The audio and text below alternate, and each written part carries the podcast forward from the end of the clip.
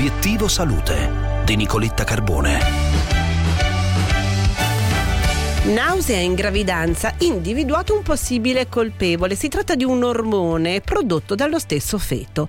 E quanto evidenzia uno studio pubblicato su Nature che commentiamo con il professor Luca Marozio, associato di ginecologia e ostetricia all'Università di Torino. Professore, buongiorno, grazie. Buongiorno, buongiorno a tutti. Sì, questo studio indica che il feto gioca un ruolo fondamentale nell'innesco di una patologia così comune, frequente, un disturbo, una patologia come l'iperennesi gravidica, la nausea e il vomito in gravidanza. Si tratta di un ormone di origine fetale o feto placentare che si chiama GDF15, insomma, eh, senza entrare nel dettaglio, è sicuramente un'innovazione molto importante perché mm, potrebbe dare adito al riscontro di nuovi campi di strategie terapeutiche, quindi eh, innescare nuove ricerche poi utili nella pratica clinica.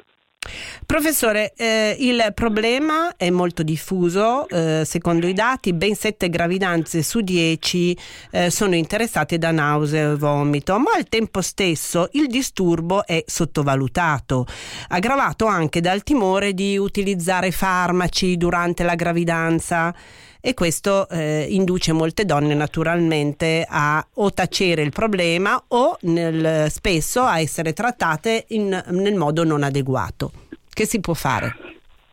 Beh, intanto è, sicuramente molto comune e quasi considerato obbligatorio all'inizio della gravidanza. In realtà ehm, è un, un, disturbo che può essere gestito in maniera in più, in più modi, nelle forme più lievi anche solo tramite una modificazione del tipo di alimentazione, piccoli pasti asciutti ripetuti nel corso della giornata, eh, assumere alcune evitare cibi che innescano di per sé questo fastidio.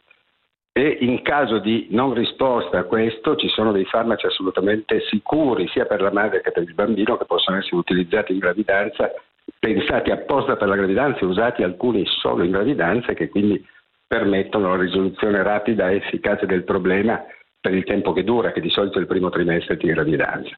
In alcuni casi particolarmente gravi, eh, oltre al problema di difficoltà alimentari dovute alla nausea e al vomito, c'è anche la difficoltà all'assunzione di liquidi e la conseguente disidratazione. In questi casi, se associati anche a perdita di peso, può essere necessaria l'ospedalizzazione e la terapia infusionale, ma questi sono casi ovviamente meno frequenti.